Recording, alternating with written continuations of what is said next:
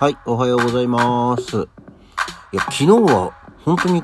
花粉すごかったね、久しぶりに。あの、日中はそうでもなかったんだけども、夜帰ってきてから、ちょっと大変な状況に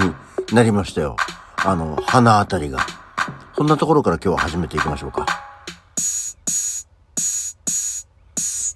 はい。改めましておはようございます。4月の11日火曜日午前6時45分、起き抜けラジオ西京一でございます。ね。あのーまあ、昼間も意外と、あの、鼻、あの、鼻詰まり系なんだよね。で、えーもう、今年、あの、アレルギー専用点鼻薬ですね。あの、シュッと鼻にシュッてやるやつ、えーすでに3本目を購入して使用しております。うん。っていうのと、まあ、日中はね、鼻水出なかったんですけど、あの、夜帰ってきてご飯を食べ出した途端から、あのもう、シャバシャバと鼻から伝う、あの、たくさんの水分があって、いや、こりゃ大変っていう感じで、久しぶりに、あの、鼻炎カプセルを、え夜飲みましてね、で、落ち着いて寝るという状況になりました。びっくり。えー今日も多分引き続き花粉多いんだろうな。嫌になっちゃうね。あの、ほどほどにしてもらわないと、この辺は。で、なんかまた、黄砂もこの後すごく来るっていう話だし、黄砂はあんまり花粉じゃないけど、どうだったんだっけね。その辺もちょっと忘れちゃいましたけど。はい。そんな感じで、まあまあ、あの、天気もよく気候も良くなってまいりましてね、ふとまた、あの、で、ほら、去年の今頃はその、青春18切符大阪旅に行ってたよっていう話を昨日しましたけども、そんな話をしてから、ああ、そうね、どっか行くチャンスはあるだろうか、と思いながらね、あの、先だって ANA とか、えー JAL が、なんかあの、航空券をね、あの、大バーゲンで安くしますよみたいなのがあって、で、あの、JAL の方のサーバーが落っこっちゃって、あの、大変だった。もうすげえ文句来たみたいな、そういうのがありましたね。で、うん、まあ、JAL とか ANA はいいんだけど、そっか、飛行機でどっか行くっていうのもありかっていうね。あの、大体その JAL とか ANA もさ、片道で6500円ぐらいの、まあ一番安い金額で言うと、6500円ぐらいで飛行機乗れますよみたいなのだったじゃない？で、そうすると、それこそ、あの、深夜バスとか高速バスとかでどっか行くのも最近さ、結構値段が上がって、この間その、息子がね、来たり帰ったりした時に、えー深夜バス結構上がっててさ、とかって、結構みんな1万円近いんだよね、みたいな話をしてて。ええー、と思って調べたら、確かに、まあ、繁忙期というか春休みのそういう時期だったらからかもしれないんだけども、うん今まではイメージとして7、8千円。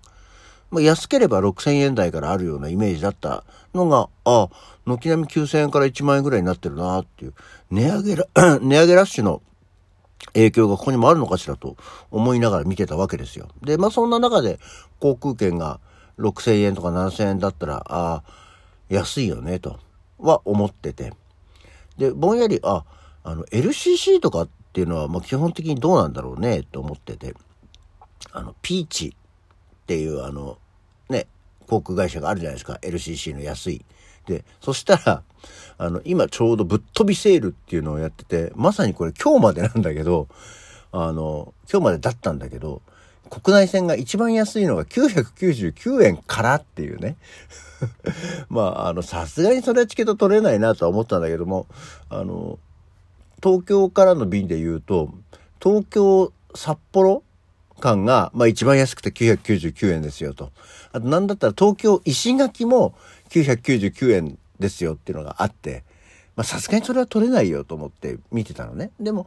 例えば大阪とかだと、まあ一番その安いのが3990円ぐらいみたいなものになってて、えーああ、安いね、と思って。あんまりその LCC という飛行機をたくさん乗らないから、普段のその LCC の金額っていうのがよく分かってはいないんですけども、ああ、まあでも、バスより安いよね、そこは、と思ったんだけど、まあ、ただね、その、ビーチって、羽田からの便がないから、必ず成田に行かなきゃいけないから、まあそこまでの、あの、電車代とかを考えると、まあそうでもないのかなっていうところではあるんだけれども、まあそれにしても、5、6千円とか、プラス、うたり、成田に行くものに乗っ、電車に乗ったとしても、でも7、8千円かっていうところだったんだよね。で、まあ、今月はちょっともう忙しいからだし、まあゴールデンウィークはあれだけど、5月も、5月の半ばとかだったら、大阪は3290円とかの便があって、えーと、往復でやっても7000円かかんないじゃんっていうのを見てて、えー、かなり心を揺る、揺られ、揺らされたんだけども、それ以上にちょっと面白かったのがあって、国内、国内線0泊、平日弾丸往復運賃っていうのがあってさ、あの、往復できるんだよ。日帰りで、飛行機で。えー、例えば東京からだと、東京札幌、往復で、往復で8300円、飛行機が。朝7時に成田出て、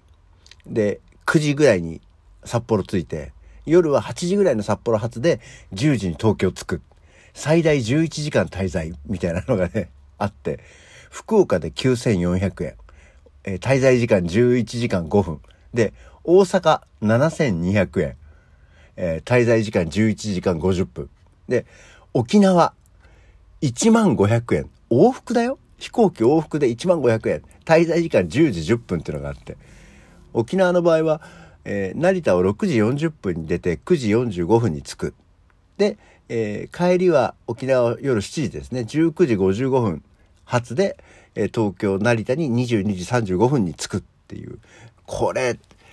面白いなと思って。沖縄行って蕎麦食って帰るっていうのが1万円でできるのかと思うとちょっとね、かなり心揺れますね。で、これもしかしたらちょっとこれは、どっかのチャンスでどこかに、沖縄じゃないかもしんないけど、行く可能性がありますね。問題は、6時40分東京成田発の飛行機は、電車で行くと間に合わないっていうことですよ。だから、ちょっと早めにバイクでビューって行って、日帰りだからさ、成田の、あのね、駐輪場というか駐車場に止めて、で、飛行機乗って沖縄行って、夜帰ってきてまたバイクで帰るっていうのは、やろうと思えばできるかと思って。ただでもそれ、次の日も休みにした方がいいよねっていうね。だって夜10時半に東京着くでしょ？まあでも10時半だったら帰りは電車があるのか。朝が行けないからね。うん。っていうところだけがちょっと悩ましいけど。それはできんのかとかあとねまあプラスアルファ資金が必要になっちゃうけど大阪なんかだとさ朝8時50分に大阪着いてで夜8時40分の飛行機に乗る往復ツアーなのね。これってでもだからあれだよねその若くて元気で友達がいっぱいいるならさあの USJ とかに行くのにこれいいよねって思って。あの USJ も結構その高速バスでさ、行って、朝早く着いて、で、一日遊んで、またその日の夜の高速バスで帰るっていうパターンもあるようなんです。ディズニーランドとかもそういうのをする人いるじゃない。それと同じように、これできるよねっって思って。で、なおのこと、交通費は安いよねっていう感じなんで、へーっていうのがあって、なかなかちょっとピーチ。飛行機か。まあ、高速バスもたくさん乗ったし、まあ、電車の旅はよくしてますけど、飛行機ね、ピーチね、なるほどねっていうのがちょっとあったので、えー、気になった方は一緒に行くもよし、でもあんたがね、人がいるとお互いあの遠慮したりするから一人で行ってきますけど、そうそうっていうのがあって、まあ、ど、どっかに行こうかな、どっかに行けるかなってちょっと思ったりはしております。はい。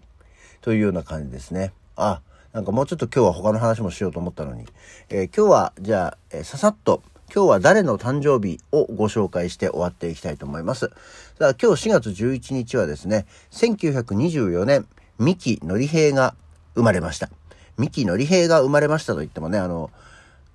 初代桃屋の、まあ、あの、ね、ご飯ですよとかの、あの、まあ、キャラクターになってるね、メガネかけた鼻のこう、わし花の花の人ですけど、えー、息子の三木のりかずも最近亡くなったんだっけ？ね、っていう感じですね。あと、1931年に杉山浩一が。で、1935年に段池田が。で、1937年に加山雄三が。で、1938年に猪俣交渉が。っていう感じで、意外となんか、1930年代になると音楽関係の方がたくさん生まれてくる今日でございますね。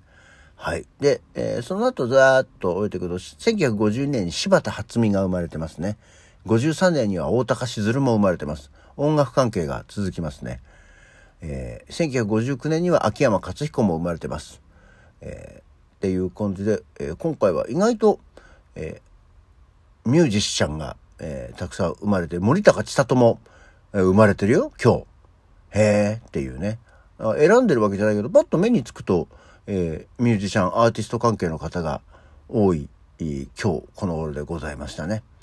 あとはもう例によって、あの、新しくなってくるとよくわかんないですけど、掛布くんが、懐かしいね、掛布くん。子供のあの、さんまの番組でしたよね。あれが1977年に生まれたそうですよ。もう、掛布、掛布くんもいい感じで掛布さんだね。もう77年だからね、40いくつ、えー、とかになってるわけですね。はい。っていうような感じでございます。えー、今日の沖縄ラジオはこの辺で、えー、いい旅行に行けるように今日も日々頑張って働いて参りたいと思います。ほんじゃまた次回。